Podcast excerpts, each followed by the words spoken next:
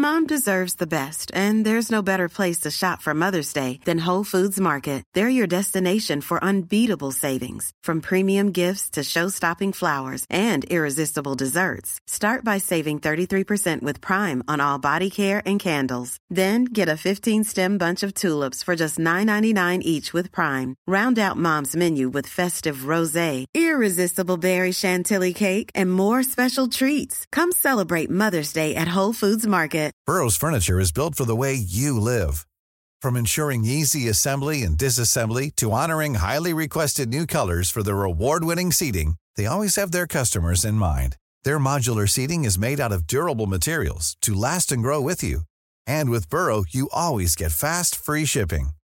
Get up to 60% off during Burrow's Memorial Day sale at burrow.com slash ACAST. That's burrow.com slash ACAST. burrow.com slash ACAST.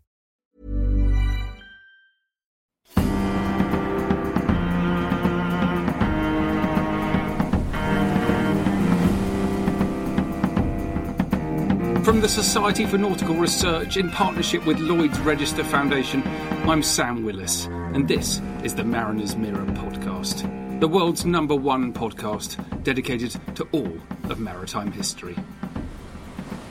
Hello, everyone, and welcome to the Mariner's Mirror podcast.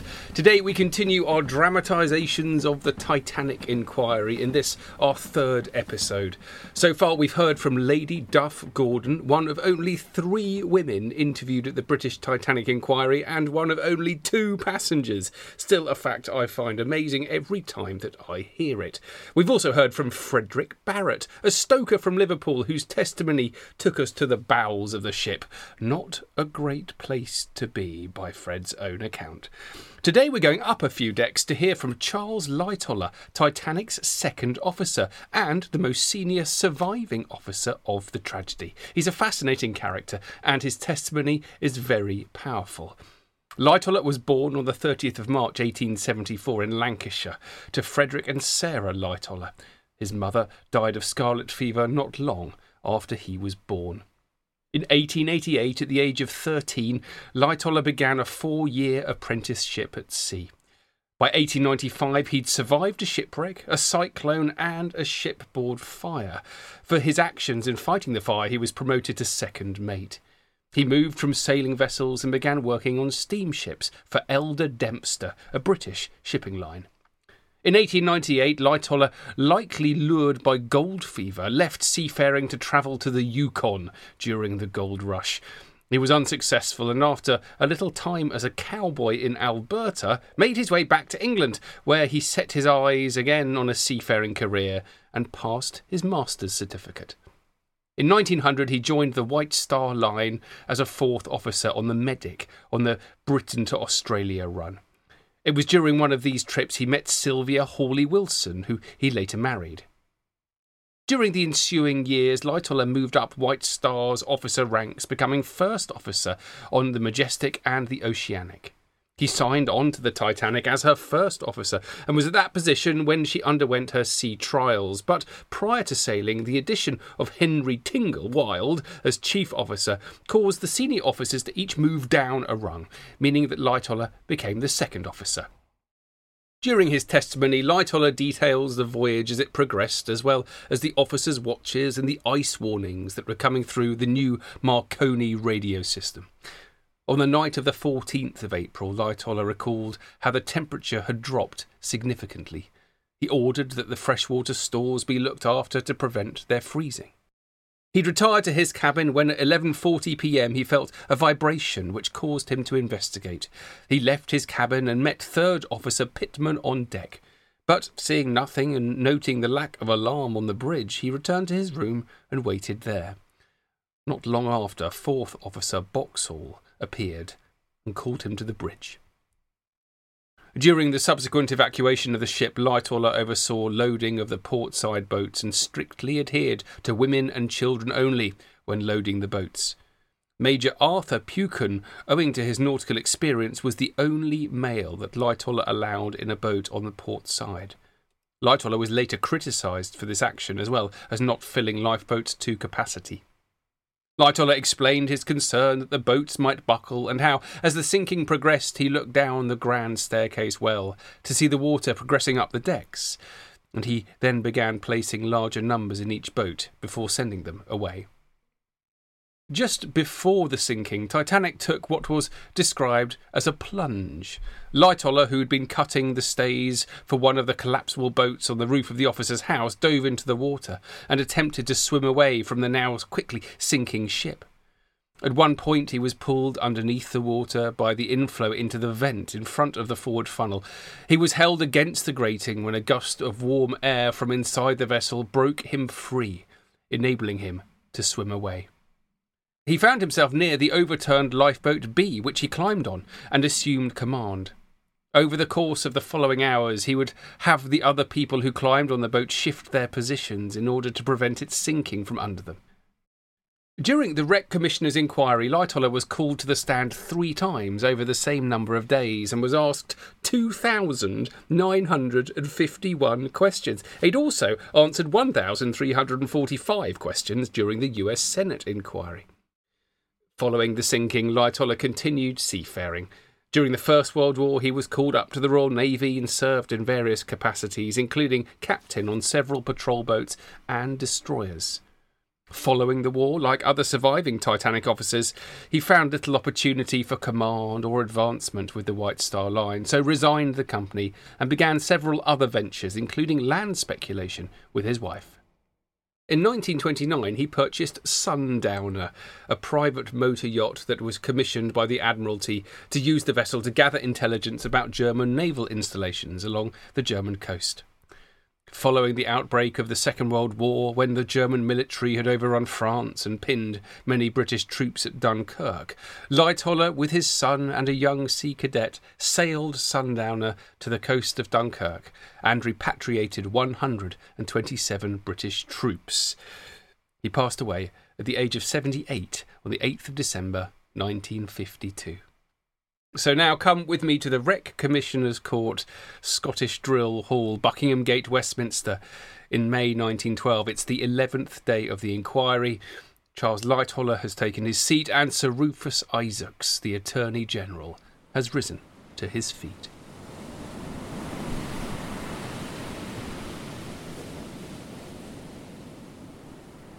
You are Mr. Charles Herbert Lightoller, I think. Yes, were you second officer on the Titanic? I was. How long have you been in the White Star Company's employ? Nearly twelve and a half years. Sailing with that company across the Atlantic many times is most of your experience in the North Atlantic. Most, yes. Up to the time this vessel started her voyage from Southampton, what was the greatest speed she had attained in practice? That is from Belfast round to Southampton, we averaged about 18 knots. That is the average. Do you know what the greatest she had got up to? Perhaps 18 and a half. I do not think she got much higher than that. Just give me, if you will, the arrangement about the watches between the chief officer, the first officer, and yourself. I suppose you would count as the three senior officers? Yes, exactly. Yeah, how was that? The chief officer had from 2 till 6 a.m. and p.m. The second officer. That is you? Yes, myself. The second officer relieved the chief at 6 o'clock and was on deck until 10. 6 till 10 a.m. and p.m. The first officer was on deck from 10 till 2 a.m. and p.m. We will go to Sunday, April 14th, your first watch, the morning watch. Uh, would that be from 6 to 10, as I follow you? Yes. Then, having completed that watch, did you come to the bridge again about luncheon time? Yes. Do you remember Captain Smith showing you something during this time? Yes. Just tell us what it was. Captain Smith came on the bridge during the time I was relieving Mr. Murdoch. In his hands he had a wireless message, a Marconigram. He came across the bridge and, holding it in his hands, told me to read it. Did you see whether it was about ice? It had reference to ice. I think this is the message, and perhaps I can read it to the gentleman and he will tell us if it sounds like it. Uh, We have independent evidence here of a message being sent from the Caronia. Westbound steamers reporting bergs, growlers and field ice in 42 north and from 49 to 51 west. I think that is the message that I referred as near as I can remember. Uh, so far as your knowledge goes, is that the first information as to ice which you had heard as being received by the Titanic? That is the first I have any recollection of. And now, what did you notice about the speed of your vessel? As far as I could tell, her speed was normal. Uh, were they telegraphed at full speed ahead? At full speed. What do you mean by normal? Full speed. What is full speed? Can, can you give me how many knots? We were steaming, as near as I can tell from what I can remember of the revolutions. I, I believe they were 75. I think that works out at about 21 and a half knots the ship was steaming. And who would be on the bridge? Is it one or two of the junior officers would be on the bridge with you? Two junior officers on watch at all times. And there would be a quartermaster at the wheel? And a standby quartermaster. Another quartermaster standing by? Exactly. And there would be two lookout men in the crow's nest? At all times. And what was the practice in the Titanic as far as this voyage is concerned about having a lookout man anywhere else? In anything but clear weather, we carry extra lookouts. But uh, where do you put them? If the weather is fine, that is to say, if the sea allows it, we place them near the stem head. And when the weather does not allow us placing them at the stem head, then probably on the bridge. And as far as your watch was concerned, 6 to 10 on the evening of April the 14th, was there any lookout except the two men in the crow's nest? No. What was the weather? Perfectly clear and fine. Um, of course, the sea was calm. Comparatively smooth. Could you see the stars? Perfectly clear. There was not a cloud in the sky. And there was no moon, I think? Uh, no moon. And when you had taken the ship over from Mr. Wilde and gathered this information, I, I, I, think you gave some directions to one of the junior officers. I directed the sixth officer to let me know at what time we should reach the vicinity of ice. The junior officer reported to me about 11 o'clock. And that would involve his making some calculations, of course? Yes. In your opinion, when, in point of fact, would you have reached the vicinity of the ice? I roughly figured out about half past nine. Then had Moody made a mistake? I should not say a mistake. Only he probably had not noticed the 49 degree wireless. There may have been others, and he may have made his calculations from one of the other Marconi Marconigrams. When you got this time suggested to you at 11 o'clock, as I follow you, you made the calculation in your head? Exactly. You did not make a calculation on paper? None whatever. I dare say you can make the calculation back for us now. When the Titanic did strike the iceberg, it was longitude 50 degrees, 14 minutes west. So she had passed the 49th meridian and passed the 50th? Exactly. If she struck the iceberg at 50 degrees 14 west at 11.40, 20 minutes to 12, given her speed, is it not difficult to say approximately when she passed the 49th meridian? It works out somewhere about half past nine. That is what I thought. Then, of course, that was very important for you as you were on the bridge and in charge until 10 o'clock. Yes. And being on the bridge and in charge, would it be your responsibility to determine any question about reduction of speed? If I thought it necessary, I should advise the commander. But you thought the weather was clear enough and you could see? Perfectly clear. What is a growler? A growler is really the worst form of ice. It's a larger berg melted down, or I might say a solid body of ice, which is lowered down to the water and more difficult to see than field ice, pack ice, floe ice, or icebergs. You did not know, but there might be growlers there. They are not nearly so visible as an iceberg, are they? No, naturally they will not be. That is to distinguish them from icebergs with regard to size. A growler, I understand, is an iceberg which is very much submerged in the water and shows very little on the surface. Is that so? Their relative amounts above water and below are naturally the same. Yes, they are. But an iceberg is a mountain of ice standing up out of the water. Exactly. A growler is the same thing, but instead of standing high out of the water, it stands a very little way out of the water. Is that so? Yes, that is so, my lord. Now, can you see a growler ahead of you nearly so well as you could see an iceberg? No, my lord.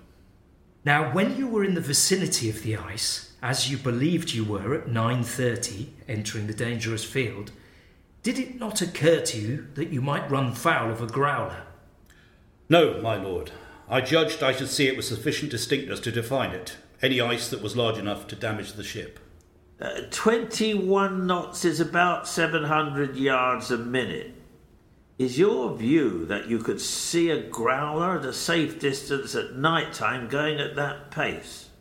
I judged that I could see a growler at a mile and a half. More, probably, two miles. Is this leading to the suggestion that the lookout men are to blame? But not at all, my lord. I must explain this if you will allow me. I am glad he should add it. Uh, tell us what you were going to say. In the event of meeting ice, there are many things we look for. In the first place, a slight breeze. Of course, the stronger the breeze, the more visible the ice will be, or rather the breakers on the ice. Therefore, at any time when there is a slight breeze, you will always see at night time a phosphorescent line around a berg, growler, or whatever it may be. The slight swell, which we invariably look for in the North Atlantic, causes the same effect the break of the base of the berg, so showing a phosphorescent glow. All bergs, all ice, more or less, have a crystallized side. It is white? Yes, it has been crystallized through exposure, and that in all cases will reflect a certain amount of light, what is termed ice blink. And that ice blink from a fairly large berg you will frequently see before the berg comes above the horizon. Now, let me follow. Was there any breeze on this night? When I left the deck at 10 o'clock, there was a slight breeze. Oh, no, pardon me, no, I, I take that back. Uh, no, it was calm, perfectly calm. Do you agree from that experience that this was an occasion when it was an absolutely flat sea? Absolutely flat. Not in fact, but to all appearance. In fact, my lord. You have told me about the speed and about the direction. Now there is a third thing. What about the temperature? The temperature had fallen considerably. As a matter of fact, I happen to know exactly how much because when I relieved Mr. Murdoch after dinner, he made the remark to me that the temperature had dropped four degrees whilst I was away at dinner. Does that not indicate anything at all as regards the probable presence of ice? Absolutely no indication whatever. Then I may take it that that fact of the temperature did not itself make you any more cautious? Oh, not the slightest. When we discussed the indications of ice, I remember saying, in any case, there will be a certain amount of reflected light from the bergs. He said, oh, yes, there will be a certain amount of reflected light. I said, or, or he said, but blue was said between us. Even though the blue side of the berg was towards us, probably the outline, the white outline would give us sufficient warning that we should be able to see it at a good distance. And as far as we could see, we should be able to see it. Of course, it was just with regards to the possibility of the blue side being towards us. And if that did happen to be turned with the purely blue side towards us, there would still be the white outline. When you handed over the ship at the end of your watch to Mr. Murdoch, just tell us as carefully and as fully as you can what was the report you made to Mr. Murdoch. What was it you passed along to him? I should give him the course the ship was steering by standard compass. I mentioned the temperature. I think he mentioned the temperature first. He came on deck in his overcoat and said it's pretty cold. I said, Yes, it's freezing. I said something about we might be up around the ice at any time now, as far as I can remember. I cannot remember the exact words, but suggested we should be naturally around the ice. I passed the word on to him. Of course, I knew we were up to 49 degrees by then. roughly half past nine, that ice had been reported. Uh, did you go to your room and turn in? Yes, And had you turned in at the time of the impact, the collision, yes, I mean, was your light out? yes, my light was out, but I was still awake. You were still awake? Yes. And if you were awake, you felt something, I suppose. Just describe to us what it was you felt. It was best described as a jar and a grinding sound. There was a slight jar followed by this grinding sound. It struck me we'd struck something, and then, thinking it over, it was feeling as though she may have hit something with her propellers. And on second thoughts, I thought perhaps she'd struck some obstruction with a propeller and stripped off the blades. There was a slight jar followed by a grinding, a, a slight bumping. You could not tell? Mom deserves the best, and there's no better place to shop for Mother's Day than Whole Foods Market. They're your destination for unbeatable savings, from premium gifts to show-stopping flowers and irresistible desserts. Start by saving 33% with Prime on all body care and candles. Then get a 15-stem bunch of tulips for just $9.99 each with Prime. Round out Mom's menu with festive rosé, irresistible berry chantilly cake, and more special treats. Come celebrate Mother's Day at Whole Foods Market. Millions of people have lost weight with personalized plans from Noom, like Evan, who can't stand salads and still lost 50 pounds. Salads, generally, for most people, are the easy button, right? For me, that wasn't an option. I never really was a salad guy. That's just not who I am. But Noom worked for me. Get your personalized plan today at Noom.com. Real Noom user compensated to provide their story. In four weeks, the typical Noom user can expect to lose one to two pounds per week. Individual results may vary. Burrow's furniture is built for the way you live. From ensuring easy assembly and disassembly to honoring highly requested new colors for their award-winning seating, they always have their customers in mind. Their modular seating is made out of durable materials to last and grow with you. And with Burrow, you always get fast, free shipping. Get up to 60% off during Burrow's Memorial Day sale at burrow.com slash ACAST. That's burrow.com slash ACAST. burrow.com slash ACAST. From what direction the sound came? No, my lord. Naturally, I thought it was from forward. I understand you to say you thought it was the propellers. On second thoughts, it flashed through my mind that possibly it was a piece of wreckage or something. A, a piece of ice had been struck by the propeller blade, which might have given a similar feeling to the ship. As to this uh, grinding noise which you speak of, which followed the slight shock, can you give us any help at all? How long the grinding sound or sensation continued? Well, I should say a matter of a couple of seconds, perhaps a, a few seconds, but very few. I understand it was not violent at all. Oh, no, not at all.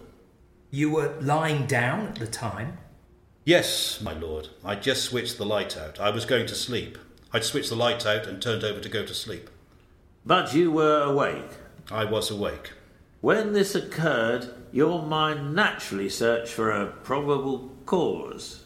Uh, did you think of ice? I did. Just tell us what you did, in order. I lay there for a few moments, it might have been a few minutes, and then, feeling the engines had stopped, I got up. And did you go to the bridge? Not exactly the bridge, I went out on the deck. The bridge, you know, is on the same level. Or onto the boat deck? Onto the boat deck on the port side. And what did you find was the condition of things? Everything seemed normal. Uh, was the ship going full speed ahead? Oh, no, I mean the conditions on the bridge. Uh, it was my fault. What did you find the position of the ship? I first of all looked forward to the bridge, and everything seemed quiet there. I could see the first officer standing on the footbridge keeping the lookout. I then walked across to the side. I saw the ship had slowed down, or that is to say, was proceeding slowly through the water. And this is all on the port side. Did you see any iceberg? No. Uh, of course. If the iceberg passed on the starboard side of the vessel, you were on the opposite side. Yes. And when you came out on deck, was the ship already stopped or slowing down through the water? She was proceeding slowly, a matter of perhaps six knots or something like that.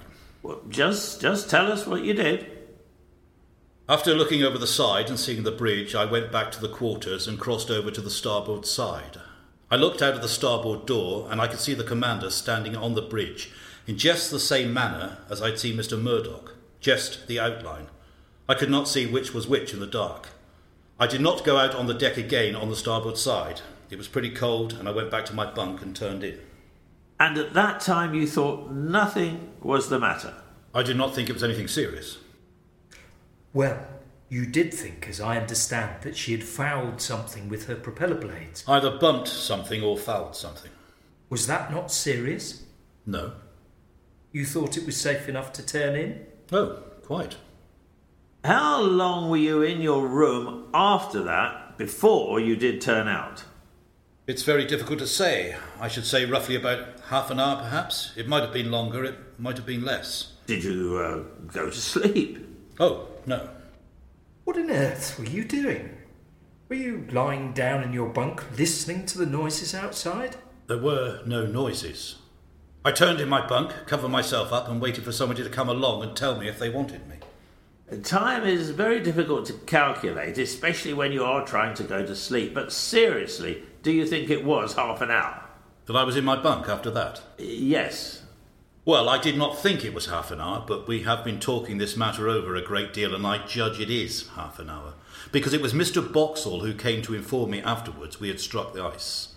And previously to him coming to inform me, as you will find out in his evidence, He'd been a considerable way around the ship on various duties, which must have taken him a good while. It might be less, it might be quarter of an hour. You will be able to form your judgment.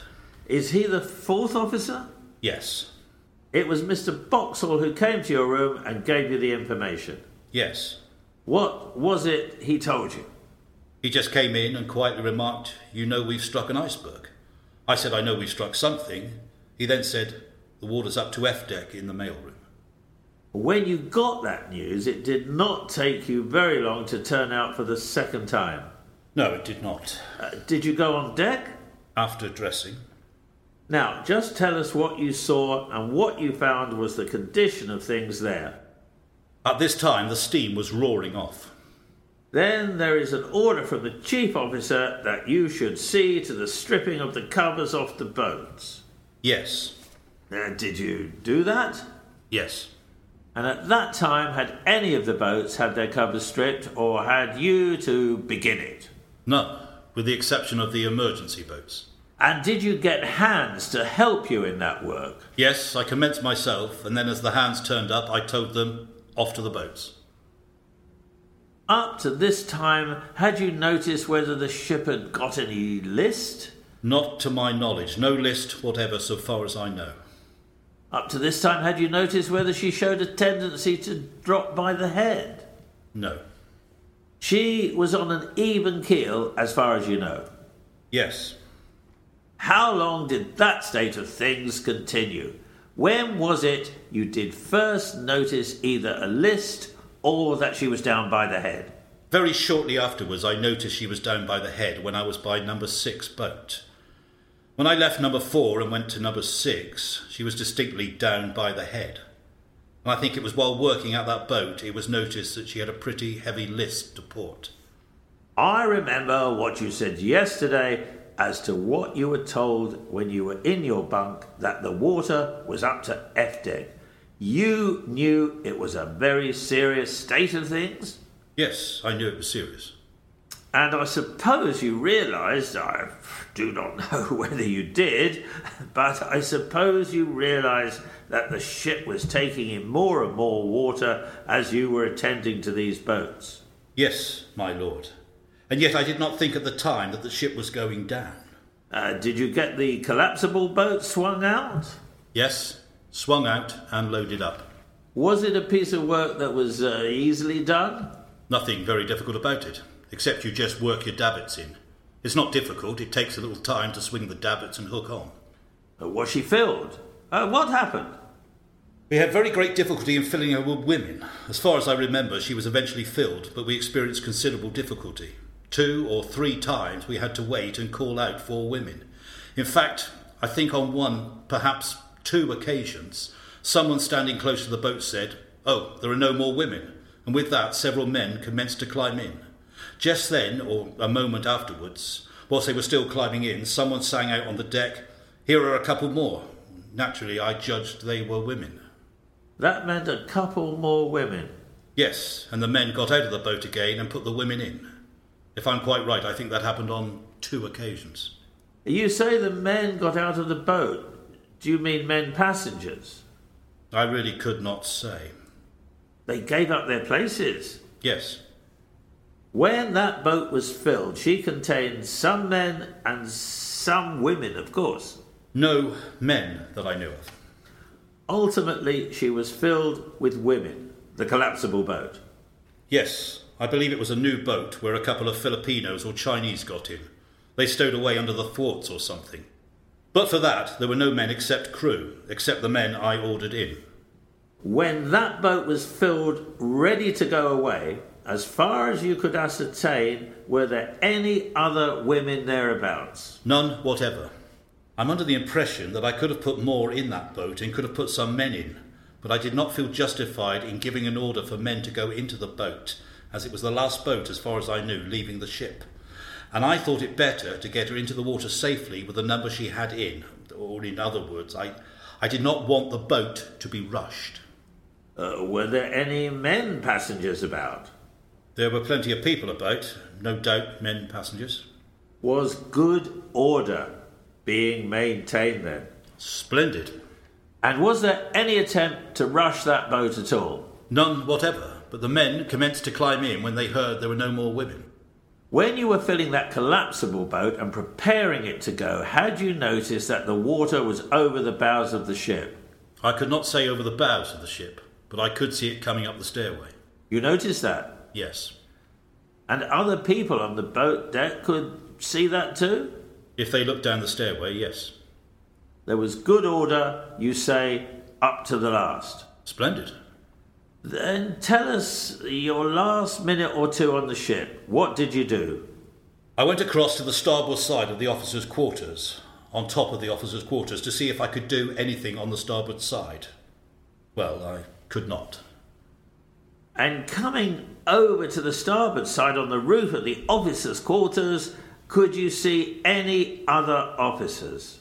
I saw the first officer working at the falls of the starboard emergency boat, obviously with the intention of overhauling them and hooking onto the collapsible boat on the side. Were there others with him helping?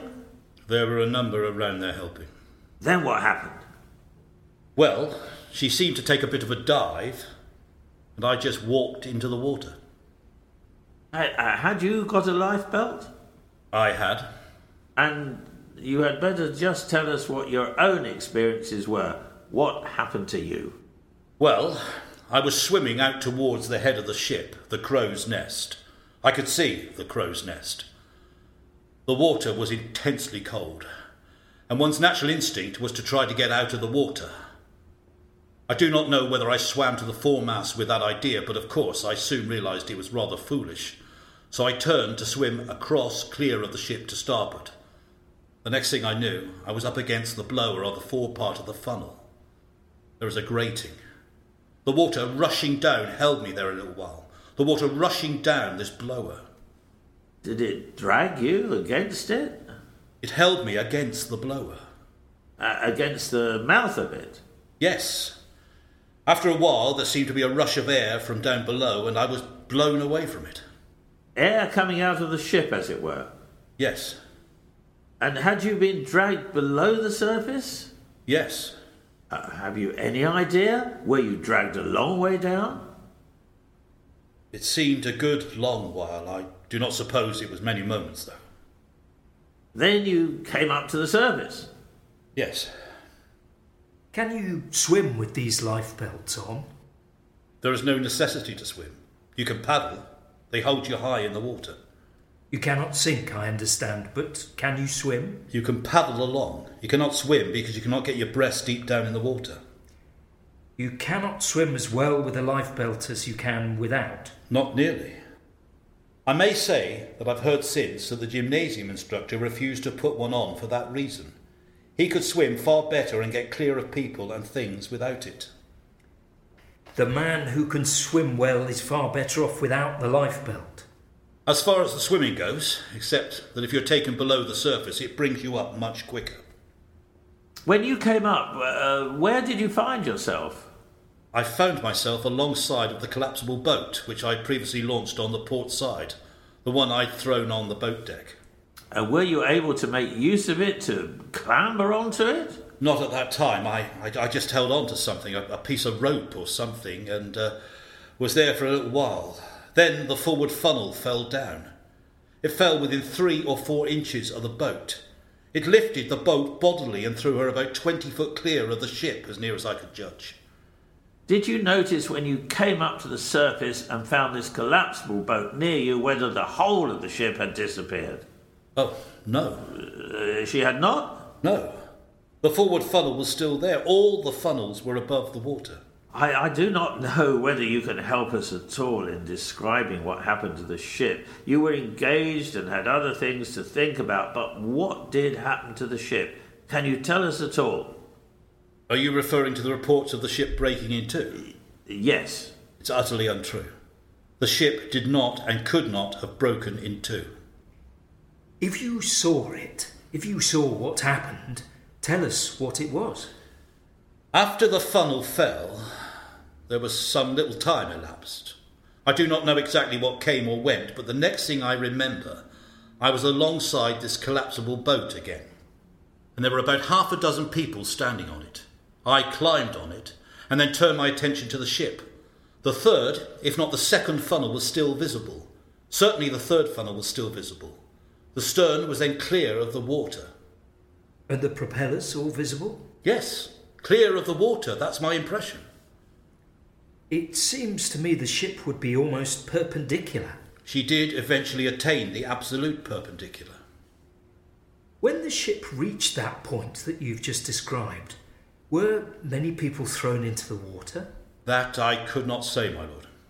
Did you continue watching the afterpart sufficiently to be able to tell us whether the afterpart settled on the water at all?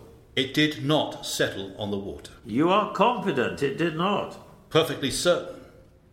Your Lordship knows a lot of witnesses have said their impression was the afterpart settled on the water. I have heard that over and over again. That, you say, is not true. That is not true, my lord. I was watching her keenly the whole time. I had a difficulty in realizing how it could possibly be that the afterpart of the ship righted itself for a moment. Your Lordship may remember, perhaps, that the baker who was on the ship at this moment we are now dealing with and was climbing aft said he heard the rending of metal, of metal breaking.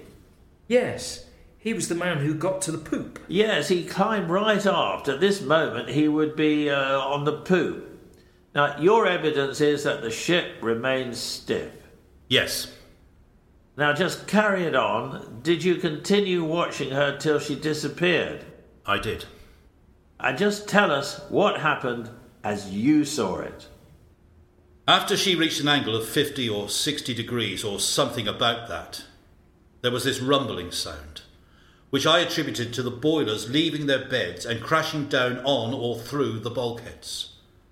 The ship at that time was becoming more perpendicular until finally she attained the absolute perpendicular, somewhere about that position, and then went slowly down.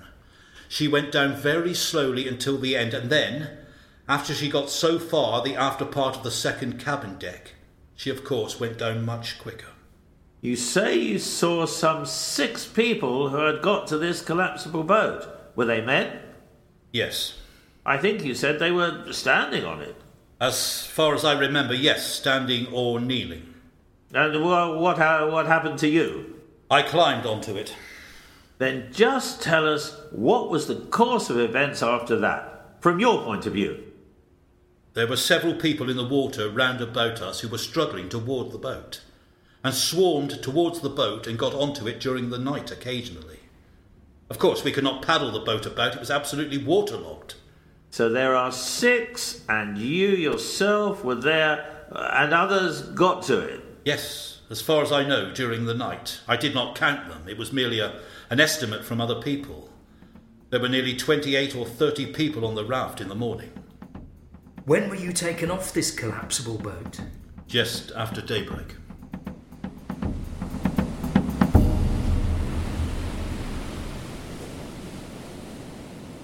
Thank you all so much for listening. I hope you enjoyed that. This has been something of a mammoth task, and I must thank all of the wonderful people who have made it possible. Firstly, Steve Bennett, who played Charles Lightoller, John Plews, who was the Attorney General, and Daniel Jameson, was John Bigham, the Commissioner. None of this would have been possible or practical without those fantastic researchers who transcribed the many hundreds of thousands of words of the Titanic inquiry. Bob Bonnell, Earl Chapman, Mike Disabato, Vera and John Gillespie, Linda Greaves, Jane Hilbert, Rob Ottmers, Stuart Partridge, Marilyn Powell, Susie Powell, Parks Stephenson, Bruce Trank, and Bill Wormstedt. Thank you all, and you can find all of their great work at titanicinquiry.org.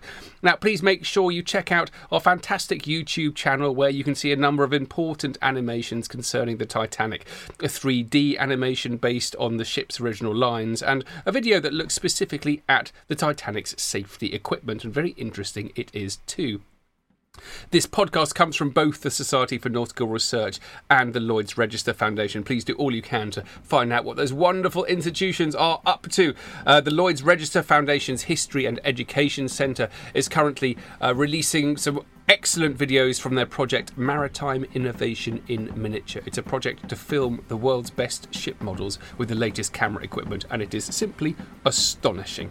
The Society for Nautical Research you can find at snr.org.uk, where I would encourage you all to join up. Not only is it a brilliant place to hear and learn all about the world's maritime history from the very best in the business, but it is also a fantastic way to meet like minded people. Cheerio.